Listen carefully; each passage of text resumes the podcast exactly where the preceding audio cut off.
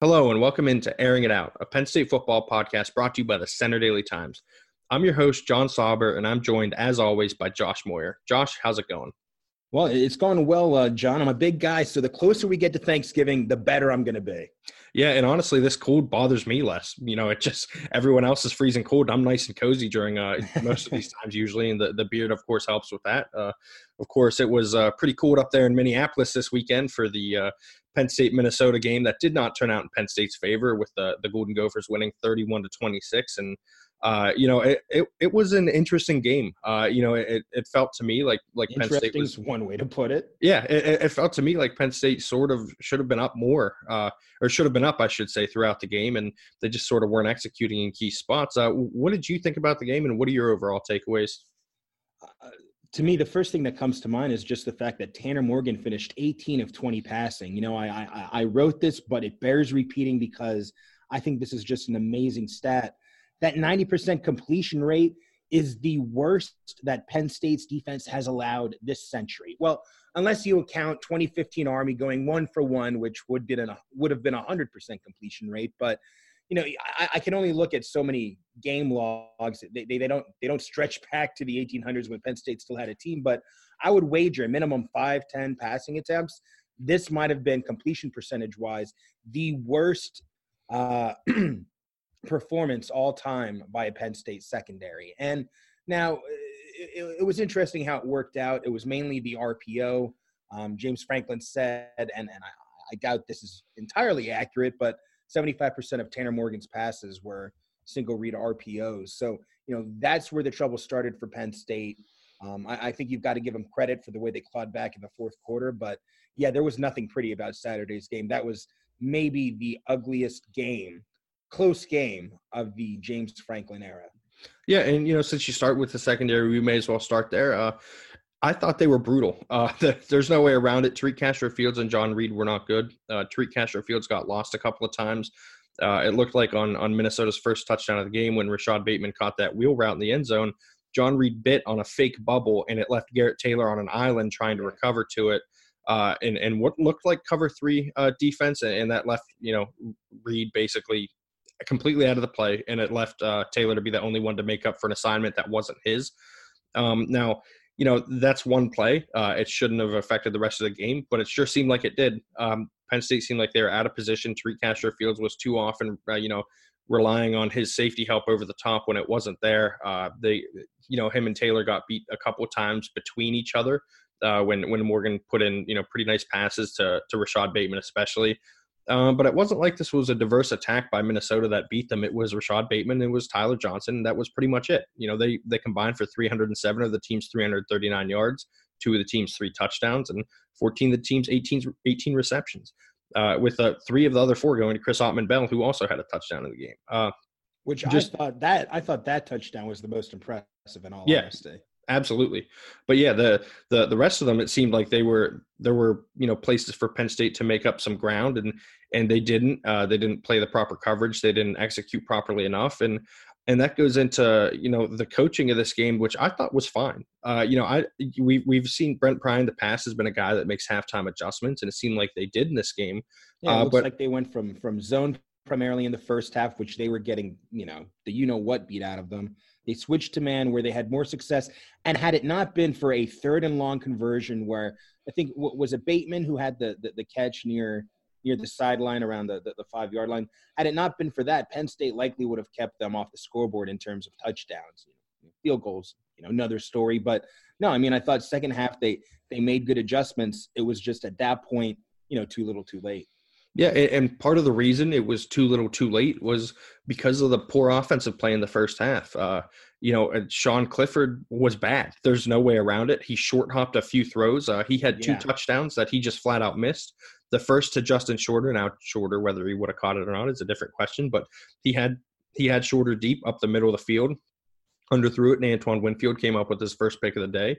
And then he had Pat Freiermuth on an in route, and then he completely underthrew it to yeah. the point that I, I, I was watching, of course, remotely, and and I watched it, and it looked like Freiermuth picked it off the grass. It turns out he just short hopped it by four inches.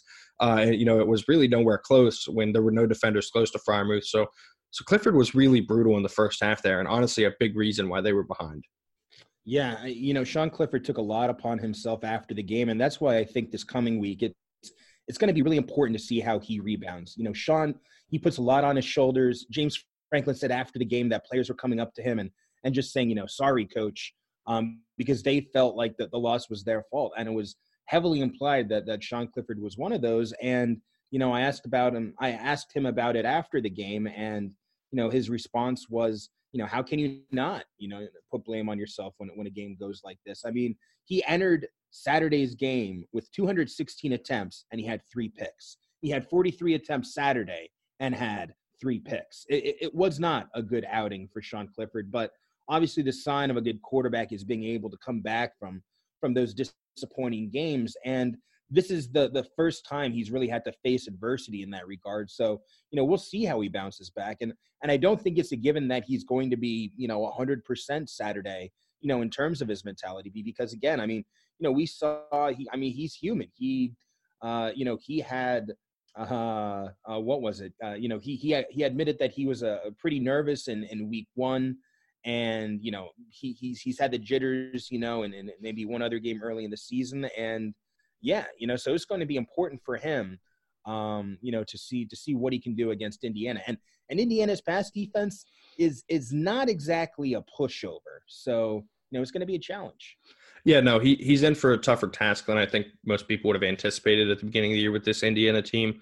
But back to what you what you said about nerves, that's that's absolutely true. You know, you can see it out there. He looks. It's funny against Iowa. He looked a little bit skittish, and you know, like he looked really uncomfortable in the pocket. In this game, he looked like he was just too amped up, and like he, you know, was was exerting himself and releasing late on his throws, and that's why some of them were going short. And uh, you know, it's a it's a major issue for Clifford right now if if he can't keep himself even keel for these games, uh, big game or small game. He's got to be at the same level throughout, and you know you want to see that kind of composure out of a quarterback. I understand is his first year starting, but he's got to you know he's got to mellow himself out a little bit for for these games to to make sure he's at his best and to keep his teammates at their best. Um, but yeah, the performance Saturday was just. I mean, it, I've seen a lot of people blame Ricky Rahne for this, and I'm I understand that the frustration with some of the calls, you know, the the fades and the red zone. But outside of that, I mean, I thought Rahne caught a really good game the receivers were open for the most part, and Clifford was really the one to blame here. And I hate to keep piling them on, piling on here, but they moved the ball so well throughout the game and just couldn't finish drives. In part because I, I think Clifford was misreading some plays and, and wasn't, you know, finding guys that were open on every play and holding onto the ball a bit too long. Uh, I, I think you know Penn State fans would like to see some some improvement from him, but but again, uh, what I thought was another good game from Ricky Rahne against a good Minnesota defense. Penn State was able to move the ball up and down the field and just couldn't finish because of execution. Yeah, you know, I'll say this about Ricky Rahne. I, uh, for good, bad, ugly, I put him under the bad because of that. Those four plays um, in the end zone when you have, you know, it's first and goal at the nine yard line, run up the middle, run up the middle, run up the middle. You know, fake jet sweep, fade to five foot nine KJ Hamler. Uh, that uh, I thought almost completely negated the game he had called to that point. I mean, that was puzzling. That was at the at the time the most critical point of the entire game, and you just kind of wonder, you know, what's going through his head at that point. Um, but yeah, uh, it, it, there there's a lot certainly to put on Sean Clifford's shoulders, but um, also I think he's almost getting too much of a bad rap, and by that I mean, you know, when he did kind of find his footing uh, I mean, he threw three times to Justin Shorter. Shorter had two drops, and yes, while that ball was underthrown, that Antoine Winfield Jr. intercepted. Um, you know, Shorter certainly could have made a play on that ball. That that that possibility was still there. And Chisena had one uh, uh, deep pass that that would have been a clear touchdown. You know, but he dropped it. I think it hit off his face mask. I mean, Chisena has this great deep speed but this is the second time this season. You know, it's not as if they throw a lot of balls his way. You know, I think this is, you know, he he's probably had, you know, four or five, you know, deep balls like that, and he's dropped two of them. I mean, it's great if you're a fast receiver and you can, you know, burn your guy by by yards and yards and yards. But if you can't catch it, you know, it's not going to do a, a whole lot of good. So, you know, certainly there was a lot with that. And then you have the, you know, the offensive pass interference call. Had that not been called, it certainly seemed that you know, brutal Sean call would have would have taken this team back and and then you have you know Jahan Dotson. Uh, uh, Franklin said that it was Freiermuth who got tackled in the end zone. I think he meant probably meant Dotson. Um, I don't know if Dotson could have got there anyway, but there's so much that had to happen wrong here. Everything just kind of went against Penn State's way. If there was one or two things that that that you know went to the Nittany Lions, I mean, this would have been a win that maybe Penn State didn't deserve, but it would have still been a win. It, it's just it was just kind of uh, you know everything bad happening at once for Penn State. Yeah, and, and, to go back to the that red zone drive, I think you're absolutely right uh, on especially three of the four calls. It's funny the jet sweep. It looked like the exchange was long enough that it may have been a read play, and that Clifford definitely should have handed the ball to KJ Hamler there. And now you know we don't know. Penn State won't go into detail on those sort of things usually, uh, but I, I think there's a decent shot that Clifford had the chance to to hand the ball off there and chose to keep it. Um, but you know, uh, you're definitely right. The, at least three of those plays were, were very poorly called, uh, and, and, one, you know, even even if Clifford was, you know, could have handed it off there, uh, was at the very least not a great call uh, in that situation. I believe that was on third down. Um, you know, just it, it, I, I don't think it undoes everything that Rahne did, but you're absolutely right. There's enough of an impact there that it was game changing uh, from that standpoint. But, but like you said, it seemed like a lot of stuff just went wrong. Like there was there was not a lot uh, you know that that Penn State had a control had control over that went wrong in this game uh, outside of the execution. You know the the offensive pass interference was one of the weirdest calls I've ever seen. Uh, Daniel George just ran straight. He didn't, you know, he didn't, you know, make any forced contact with any defender. He didn't try to initiate contact. He just ran straight, and you know he has the right to do that as, as a receiver. And they called offensive pass interference on a a play that would have gotten them to the two yard line. Now, would they have scored from there? We don't know, but I mean, it seems probable with the way they were moving the ball that they would have. Uh, and you know, that's that's a really tough call in that situation. And then to have that called, and then to have uh, your wideout dragged down on what you know turned out to be the final offensive play of the game. That's that's tough to deal with. Now, there was plenty they could have done early in the game to mitigate those errors. You know, they could have uh, been up for one because they they didn't execute well enough in the first half. But there was definitely a lot outside of Penn State's control in this game. And at the end of the day, they lost by five against a team that the playoff committee has in the top 10 right now. Uh, not the worst loss in the world. Uh, a road game for them too, in a in a, what was a really good environment. It seemed like from afar for Minnesota, in a uh, possibly the biggest game you know that they've ever played. Uh, I, I think that World War II. Yeah, at least since World War II. Very true. Back when they used to play those high school teams in the you know the early 19 aughts, you know, I guess those might have been a bit bigger games. Uh, but I mean, hey, you know, they had they they they had a uh, a calam uh, a massive superpower in like the 1930s, 1940s. Uh, I can't remember the name of their coach, um, but yeah, honestly, like this team was like Ohio State. Uh, you know, like pre World War II. World War II, they just never were able to get their footing back again. But yeah, sorry. Still, yeah, no. I had to, you know, like I, I love old time football. You know, Bronco Nagurski is one of the all time greats, and and even I had to take a photo of uh, you know, his name on the Ring of Honor there. So yeah, absolutely. So it is a, a great place with history. You know, it's it's it's not you know Rutgers where it's just old. it actually has you know some some rich heritage too and this ends our weekly bashing Rutgers segment.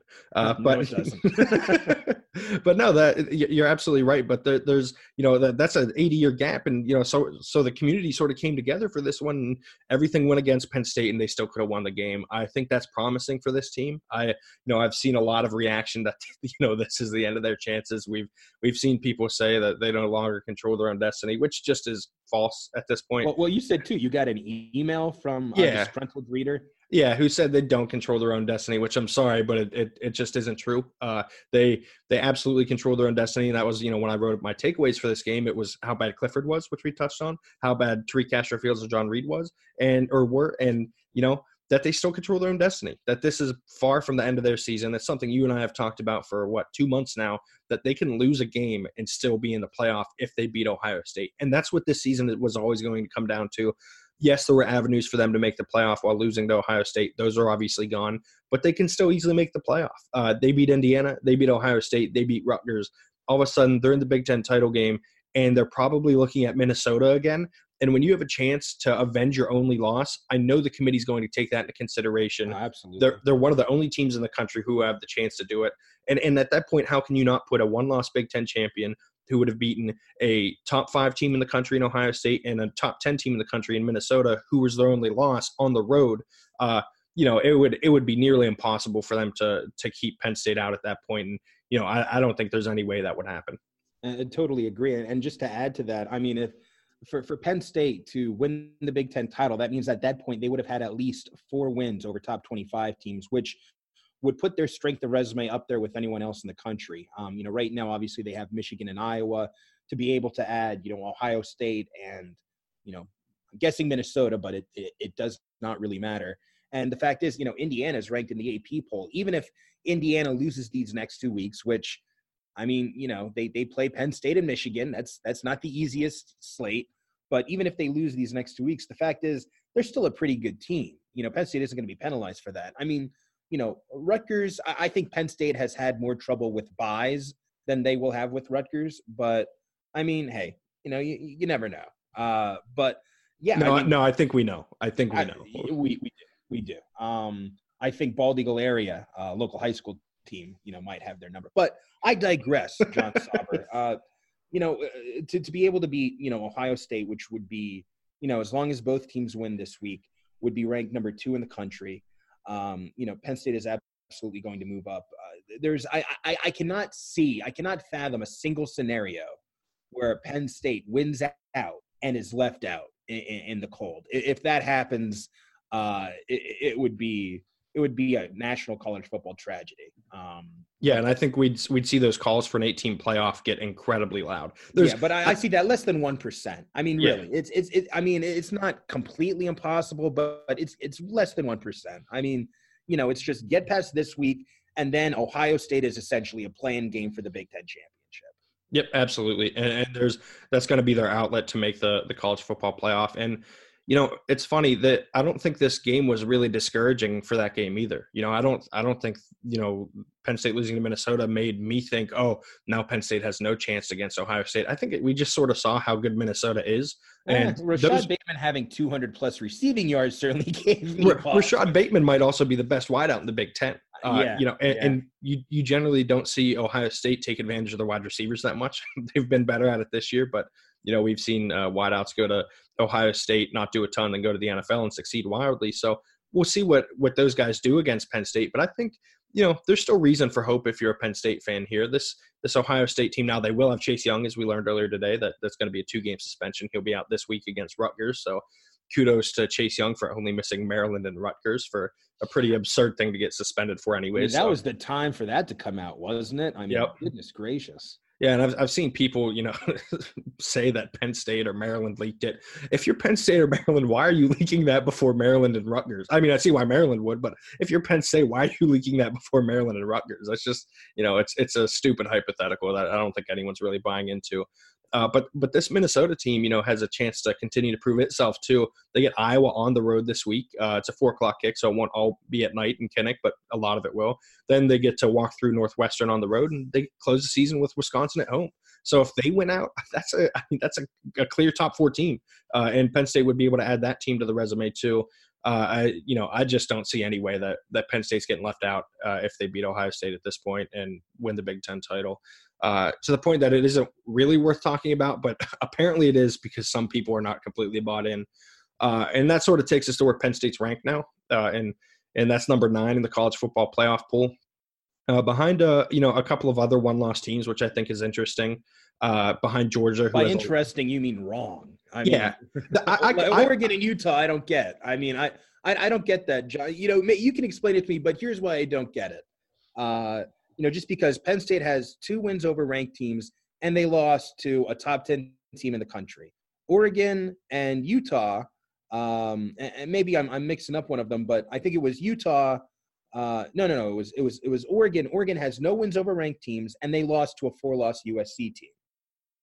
So you know, how is Penn State's resume not like like what's going on here? You, you tell me. Maybe I'm you know I, I've clearly got to be missing something because it seems like most people you know would rank uh, you know those two teams ahead of Penn State, and same thing with Georgia. Um, you know, they did not have a quality loss. What's going on here?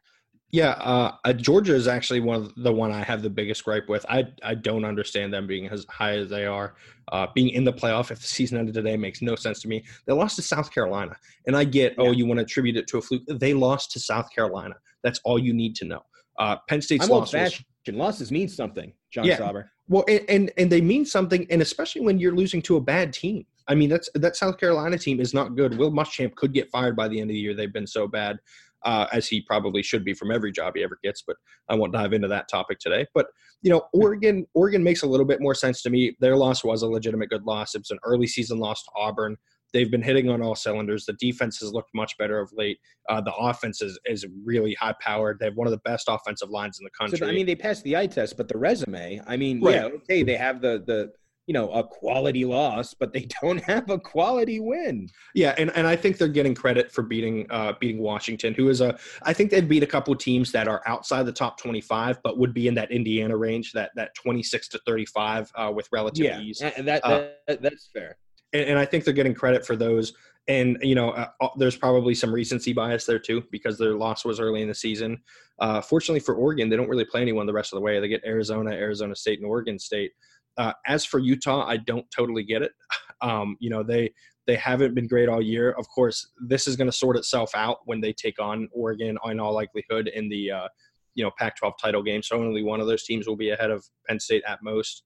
Uh, you know, there's a decent shot that if Penn State wins out, or actually they're they're Penn State's jumping the winner of that game if Penn State also wins out, uh, just because the resume would be yeah, so much more impressive I, I at that point. So. Yeah. Especially because the committee can't take into account just yet the fact that they play Ohio State, the fact that they play Indiana this week. So you know we might see that gap close a little bit as the the season wears on. And I honestly have no idea how those two teams are ahead of Minnesota at this point. Uh, Minnesota has the best. Ridiculous. They have the best win among the three, and they they are you know uh, they're undefeated. they legitimately haven't lost. Uh, same thing with Alabama, who I continue to not Alabama, be impressed with.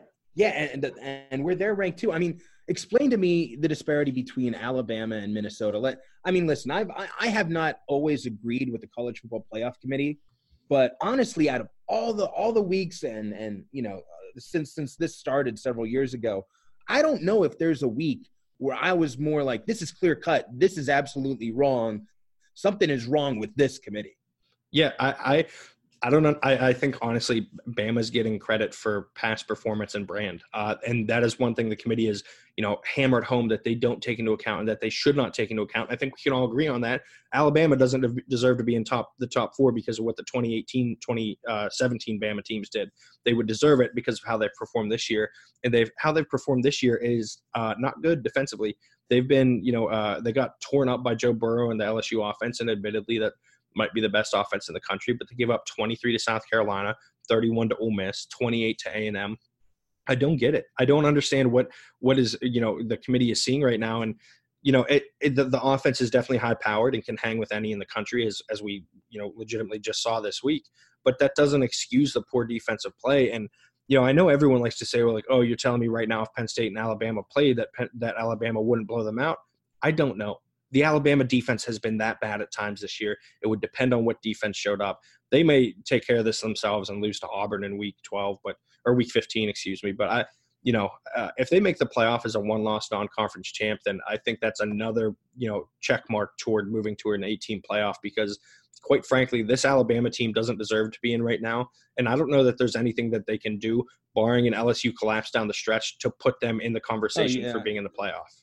I mean, this was this this game I thought was more or less you know do or die for Alabama because you know they don't have a, a, great schedule this year, which is kind of unusual you know in the SEC or at least you know compared to, to past years. And you know LSU does. If if to me this was this was the best case scenario for Penn State. Well, best case, uh, you know LSU might have gotten in as a one loss team had they lost to Alabama because of what they still have in front of them. But Alabama losing, I mean, I, I know right now they're ranked ahead of Penn State, but I still don't think, um, you know, I, I, I would wager my next paycheck, John Sauber, if both Alabama and Penn State win out, Penn State's getting in over Alabama. Yeah, I, am totally with you. I, I, don't think there's any way you can keep Penn State out in that scenario. Uh, even Georgia hasn't been impressive this season. They're their you know biggest win is the win over Florida, and then second biggest is uh, beating a Notre Dame team that's probably not as good as everybody yeah. thought it was. Uh, and you know they get Auburn down the stretch, but that's really it. They get A and M and Georgia Tech to close it out. Uh, I, again, another team that maybe has a decent resume now, but it's only going to get worse as the season goes on. And I think as you know, you know, and Bama has one of the. I believe Bama gets an FCS school here uh, in Western Carolina next week, so that's not going to do themselves any good. Yeah. Uh, leading I, up I to the Iron Bowl. That. Like you know, get the trash games you know out of the way early. You know, yeah. Penn State, let it be a tune-up week too. Yep, I'm I'm uh, I'm with you. I, I don't I don't get it. Uh, I don't get why it's allowed at this point. Uh, and hopefully, I, I think you know the committee should uh, knock them for that. They should, you know, if, if they beat Western Carolina, it should not affect their resume one bit. You know, if if anything, it should be like, oh, whatever they want, it doesn't matter. Like treat it as a bye week because that's essentially what it is for a team like that.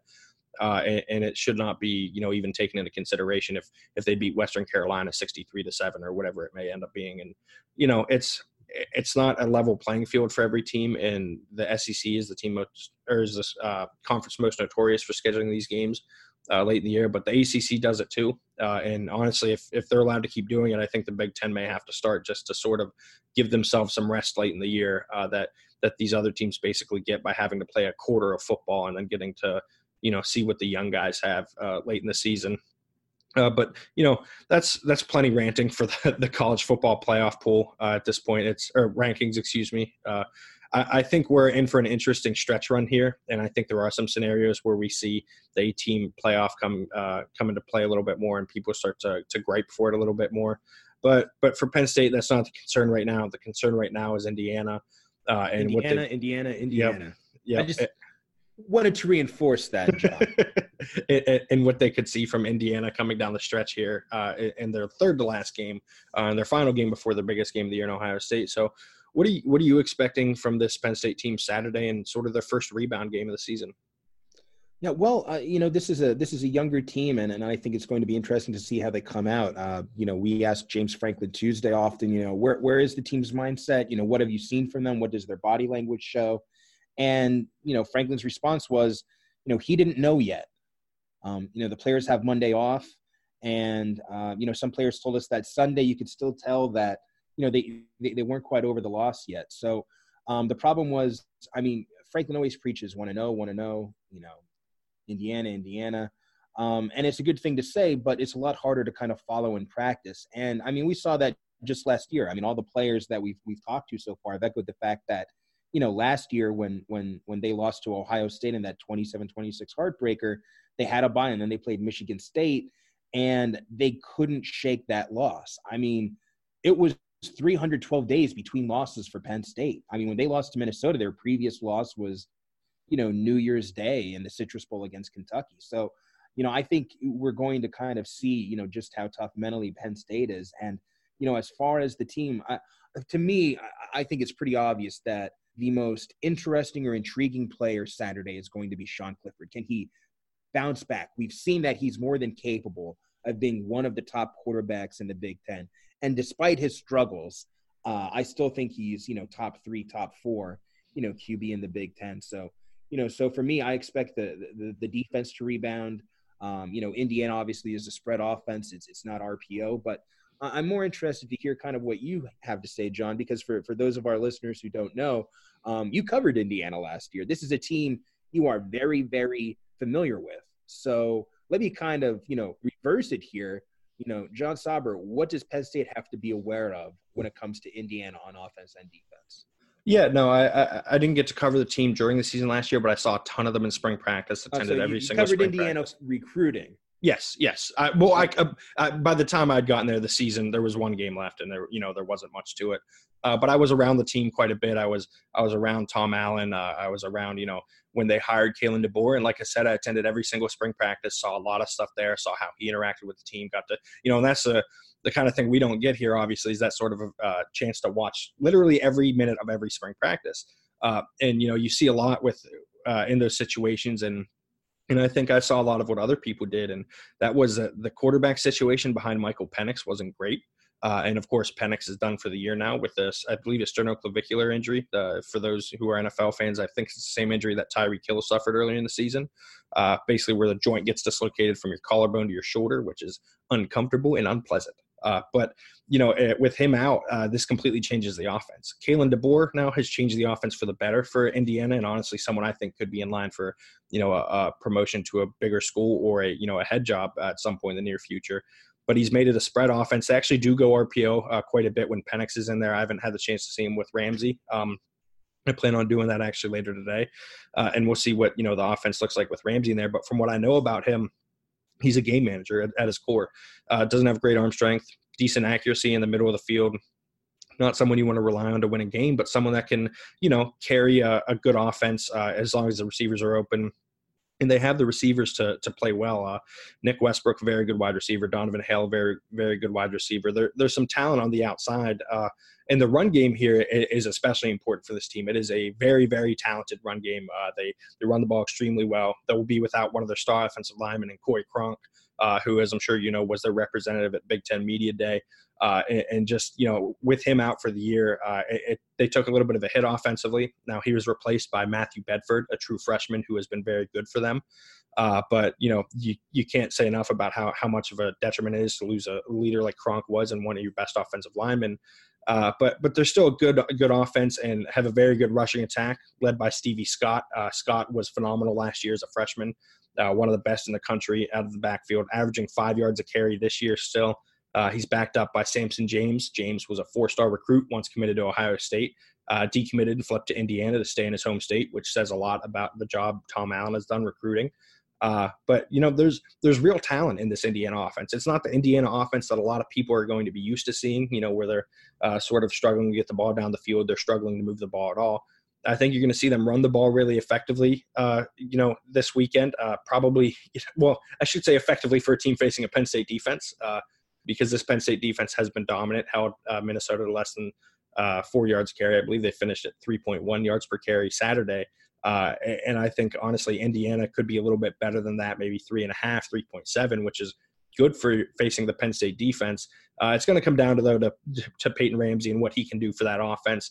If he's not hitting open guys, Penn State's going to have two or three picks this game, and one of them is going to go to the house, and it's going to get out of hand early. Uh, I, I, don't see a real avenue for Indiana to pull off the upset, especially because this game is on the road. Uh, they're seven and two team. Jinx Penn State. I, I, I hope I did at this point, honestly, because I am a firm anti-believer in the jinx, and uh, you know uh, I'm the guy who mentions the no hitter in the bottom of the seventh inning. Uh, I'm but, not watching a game with you. well, you know, if you're rooting against the team, feel free to invite me over. But uh, but yeah, no, I, I think Penn State uh, has a lot of easy ways to win this game. I think they're going to. Uh, they're going to get pressure on on Peyton Ramsey, and if they do, if he can't get the ball quick enough, he'll panic. Uh, and you know, if if he does, then then Indiana's in a really bad spot. Uh, defense is super talented, but but young, uh, and you know that's going to be an issue for this team. Reakwon Jones is a very good linebacker. Uh, could get some pressure on Sean Clifford. Could make things difficult in the run game too. But there's you know there's just not enough depth just yet. Indiana is also very young, uh, very very talented for being very young but Tom Allen's really just starting to get the ball rolling. Those recruiting classes he's he's getting are finally starting to pile up, and you know they're sort of in a spot where Penn State was a couple years ago, where they were really talented but really young with not a lot of depth. Uh, so I think this Indiana team has a bright future ahead. I just don't think Saturday is going to be indicative of that at all. Yeah, you know Peyton Ramsey. Uh, you know we, we we talked about it before, but you know he is he's good on those you know short to intermediate routes. Um, and I, I, guess you know what's interesting with him. It, it, doesn't matter that they have a different quarterback now. In terms of their philosophy, it's still pass, pass, pass. You know, Indiana passes all the time. You know, on paper, this will be the most prolific passing offense that that that Penn State faces. Um, you know, they're they're not necessarily well. You know, they're they're not great. I want to say at, at, running the ball. Uh, you know, they average maybe about 3.9 yards per carry, which you know isn't completely awful. Um, but you know Scott what you, you, said he's he's six foot two he's a big guy you know he's not the type of running back you face every week um, and yeah you know I, I, I think it's really interesting to see just how much this Indiana defense has changed um, you know starting with Tom Allen when he was the defensive coordinator in, in what was it 2015 2016 um, you know for those of you who don't remember I mean Indiana I don't think there was a period of about 10 to 15 years where they they were not ranked above 75 in total defense for the year. I mean, Indiana was just putrid. And um, while they're not the turnover machine they have been in the past, I think they forced 11 turnovers um, so far this year by comparison. Um, you know, Minnesota has forced 17, but, you know, definitely there's a lot of talent um, on this defense. And, uh, you know, we're, we're kind of going to see, um, you know, Penn State secondary tested, especially after Minnesota. And we're going to, going to see if it was more of a defending the RPO issue or more of a secondary issue. And I guess I kind of go in the middle and think that, uh, you know, it, probably a little from column A, probably a little from from from column B. Um, but you know, yeah, that's definitely going to be interesting, and and we'll see if Penn State secondary can kind of redeem itself after a uh, not great performance, allowing a 90% completion rate to uh, um, Minnesota. Yeah, no, I I'm with you. Uh, I think Indiana, like I said, definitely has the wide receivers to make this Penn State team pay. They also have a tight end in Peyton Hendershot who uh, was actually recruited a little bit by Penn State at one point. Uh, who you know who can who can be impactful. Uh, he's a good athlete, can make plays offensively. Uh, but you know Stevie Scott is really starting to get rolling for them. Uh, he struggled a little bit early in the year. You know now against Ohio State, he only had six carries for nine yards. Against Miss, uh, Michigan State, he only had 18 for 66. Uh, he has torched worse opponents. You know, uh, last week 26 for 116 against Northwestern. Uh, two weeks before that, 18 for 108. Uh, week before that, against everybody's beloved Rutgers, uh, 12 for 164. Uh, so Again, he sh- bye week. yeah, bye week. But uh, I mean, anytime you can put up over 100 yards against the bye week, it's pretty impressive.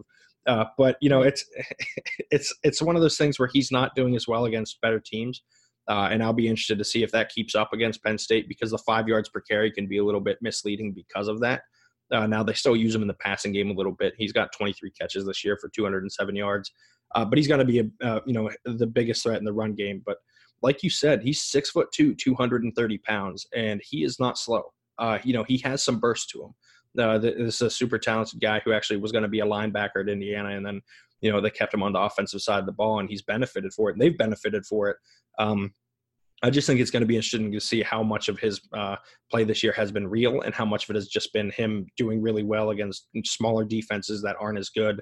Uh, I think, like I said, we could see somewhere in between. We could see that three and a half, 3.7 yards per carry, somewhere in that range. See him start to, you know, do well on early downs, maybe try to grind down the Penn State defense. But at the end of the day, they'll they'll panic a little bit and maybe go to the passing game a little bit more, and, and that's where Penn State can win those battles as long as they get pressure on Ramsey. Uh, and that's something we didn't talk enough about uh, earlier too with Minnesota. The Penn State pass rush didn't get home enough against them. Uh, and like you said, there was a lot of one read, quick get the ball out, uh, so he, Tanner Morgan doesn't have to think much. But at the end of the day, the Penn State pass rush have to has to alleviate some of the pressure on the DBs by getting to the quarterback. Yeah, Yetur uh, Matos did definitely not have his best game. Uh, yeah. There. And, and, and you know the I talked about last week Shaka Toney having an advantage with his speed against uh, Daniel Faalele, I believe is how you pronounce the name, and I apologize if that's incorrect from Minnesota. I uh, just referred him as the 400 pound guy. Yeah, the the six nine 400 pound guy that that Shaka Toney, I said about him get, being able to get around him. Well, part of the problem with a guy that size is he takes one step outside, and you've got to go three extra yards upfield. Uh, so you may be able to beat him with speed, but it's going to take longer. So his quick reads can get out sooner, uh, and, and I think that was an issue last week. So the Penn State pass rush will have to be better this week. Uh, if they are better, then you know this is promising. Uh, they uh, can, you know, they can show that they can do it against a good offensive line because, like I said, Indiana still has a good one even without Coy Cronk. Uh, and you know they're not going to face 770 pounds along the right side uh, probably ever again unless they play Minnesota in the Big Ten title game. Uh, and I actually think, think this Penn State pass rush is suited to do well against a team like Ohio State with a smaller line, do well against a team like Indiana with a little bit smaller line. So, you know, they're they're in a position to have a nice bounce back. We'll see if they can actually do it. Uh, I know I'm expecting to, them to at this point. Yeah, you know, I, obviously, I don't think anyone's going to be surprised that uh, I'm going to be picking Penn State this, this week uh, to win, John. But it, it's worth reminding uh, Penn State is about a two touchdown favorite. You know, this week, last year they were a two touchdown favorite, and they had a third quarter deficit and you know, it ended up being a close game at the end. Um, I think it was what 33-28, or, or am I just you know remembering the Minnesota five point deficit? Uh, somewhere around there. But yeah, I mean, it was a, it was a close game at the end, and you know, Indiana can put up a fight. I mean, they they they have the firepower. I mean, you know, they have the talent. It's just a matter of them, you know, putting it all together. I I, I don't expect them to, but you know, I, I think this could be the this could have the potential to be a good game early. Um, you know, before Penn State pulls away. Yeah, I, am I'm, I'm with you, and I think that'll go uh, a lot toward Indiana getting the run game going uh, and and being able to, you know, chunk out some yards against this Penn State defense. Maybe find Westbrook deep once or twice. Maybe find Hale in the middle of the field and let him make something happen. Uh, you know, there's a chance this could be a trap game for Penn State too. I, I don't see it. Uh, but you know, you, you, know, this is an Indiana team that it, it is a ne- you never know. They're they're good enough to challenge Penn State. I just don't see it given the, the circumstances. I honestly think they would have had a better chance had Penn State beaten Minnesota and, you know, been sort of riding yeah. that high into this week.